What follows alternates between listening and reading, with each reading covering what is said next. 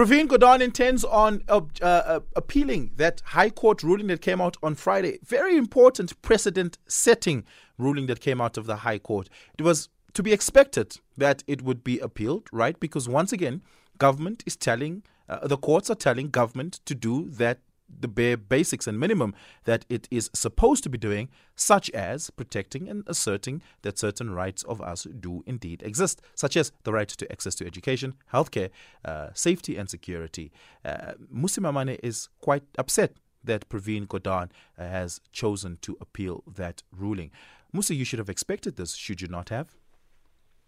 Good morning, Oliver, and good morning to fellow South Africans. Uh, upset is an understatement. I find it morally unconscionable that there can be a government who refuses to keep its citizens alive, safe, or educated. It is bizarre to me. And more seriously, you could argue the case that uh, they, they had the right to challenge the first court action. But once a court has given a particular judgment and direction, it means their argument had lost in court. Now they're trying to recycle it so as to avert accountability. And what is worse is that actually, if this, if we were having this conversation and said, well, well, let's do something for ministers and fellow politicians, well, money would be found, action would be taken, no one would be challenging it in court. I find the actions of Minister Pravin Gordhan in this instance reprehensible and really acting in the worst interest of the people of this country. Yeah. Uh, Pravin claims that it is exactly those rights that they seek to preserve in the manner with which uh, load shedding is administered in the country, that it's administered to ensure that the grid does not collapse. Because should it collapse, that there will be a total uh, blackout and that these rights would certainly uh, be eroded uh, and not be able to be protected. Your response then is to say, well, do something about it. Part of the court judgment and the order in, in the Part A application here is to say if you can't do it through load shedding, provide alternative means such as reliable backup energy for schools, hospitals, clinics, as well as police stations. Given just how ubiquitous these institutions are in society, every town, district, uh, and village has a school, a hospital, a cl- or a clinic, and a police station, or at least so we hope. It would cost government billions of rands to be able to ensure that they all have reliable backup electricity, right? Well, more crucially, imagine all the roof space of all the schools in this country, police stations and hospitals.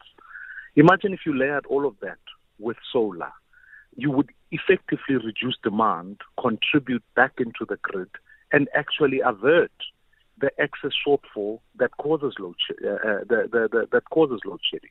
So immediately, as an intervention, we are going to get through load shedding by reduction of demand we are not going to be able to build quick enough. Secondly, when I tabled the 10 point plan, and even with Pravin Gordhan, I said to him what is crucial that he needs to put on the table is the fact that build, own, operate systems where people can come in, and if you've got capacity to build power stations, micro power stations, whether it's safe nuclear gas, you need to be able to put that on the table.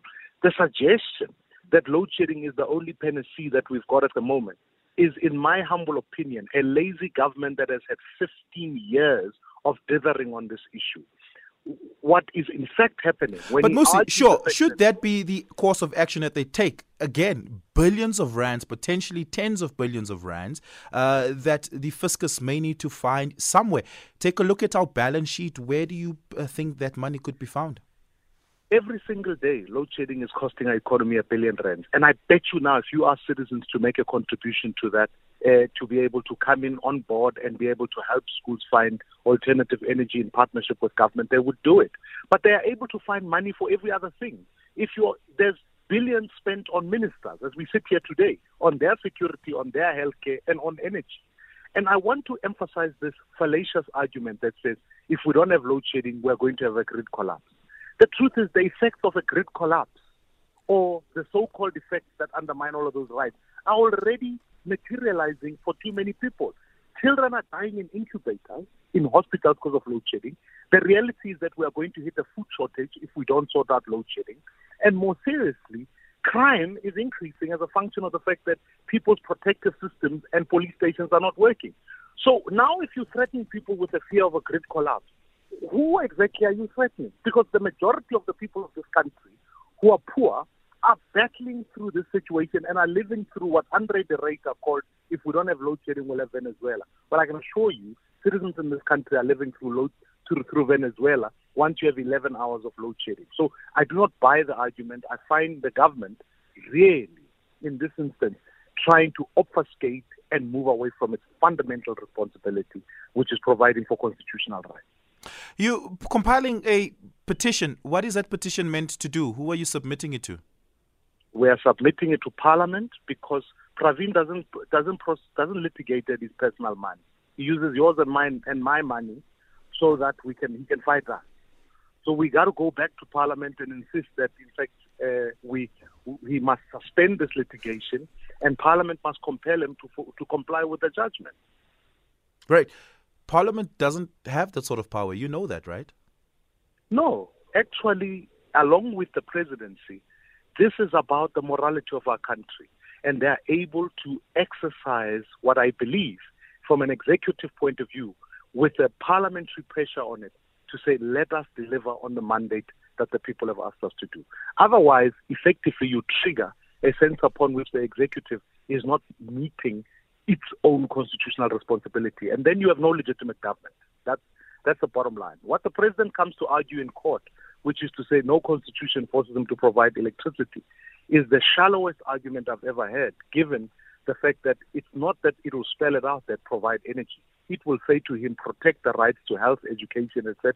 And if you, the only way you are able to do that is to ensure that there's energy on the table, just like the right to water and the right to other bulk infrastructure projects will ensure that our rights are fulfilled. You will ostensibly have to then uh, uh, uh respond to the uh, uh, the appeal by Pravin Gordhan, given that it was a full bench that heard the case within the High Court. The appeal will likely go to the Supreme Court of Appeal.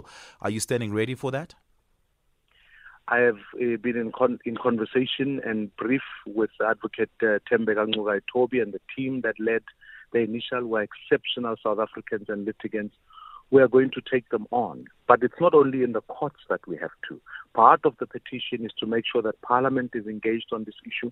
But then I'm calling on all of these structures, SADTU, the teachers union, uh, the DENOSA, the health union, and the police unions because this is material to their members yeah. being able to do their jobs. They must come on board and we must meet the government on the streets and we must ensure that on that court day we are all ready marching against this government because it is undermining the people of this country. Mmusi, are you saying to us that you're organizing for a national protest? Do you have a date in I'm mind? I'm calling on all. I'm waiting for Pravin to change his mind if he really is serious. If he fails to do that, I, I'm organizing one with all the people that I've already cited. Just to be clear, DENOSA as well as SADTU are your co-applicants, correct? Well, uh, SADTU weren't in the initial court application that is on board, and I'm challenging them to say, uh, now you've seen what can happen. If you want your schools to remain in the dark, come join us. Even if you are not in the original applicant, come join us. Join the petition, join the protest, because this government needs to know that our rights are being undermined. Mmusi Maimane, the leader of Build One South Africa, thank you so much for your time this morning. Really do appreciate it.